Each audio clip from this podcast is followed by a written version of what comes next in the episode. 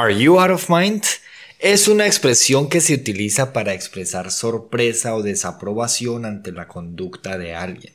Por ejemplo, si un amigo decide hacer algo peligroso, podemos decir, Are you out of your mind? No hagas eso. Estás loco, no lo hagas. Es alguna expresión que podríamos poner equivalente. También se puede usar Are you out of your mind para expresar incredulidad o asombro ante algo que alguien acaba de decir o hacer.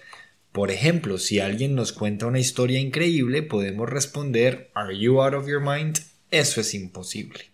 Otra forma en que se puede usar esta expresión es cuando alguien está enojado o frustrado con alguien más. Por ejemplo, si un compañero de trabajo hace algo malo, podemos decir Are you out of your mind? ¿Cómo pudiste hacer eso? En algunos casos, Are you out of your mind se utiliza como una forma de preguntar si alguien está loco o si está siendo irracional.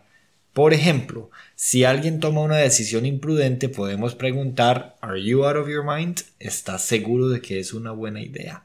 Así, mis queridos y mis queridas, que en resumen, Are you out of your mind es una expresión que se usa para expresar sorpresa, incredulidad, desaprobación o enojo ante la conducta de alguien.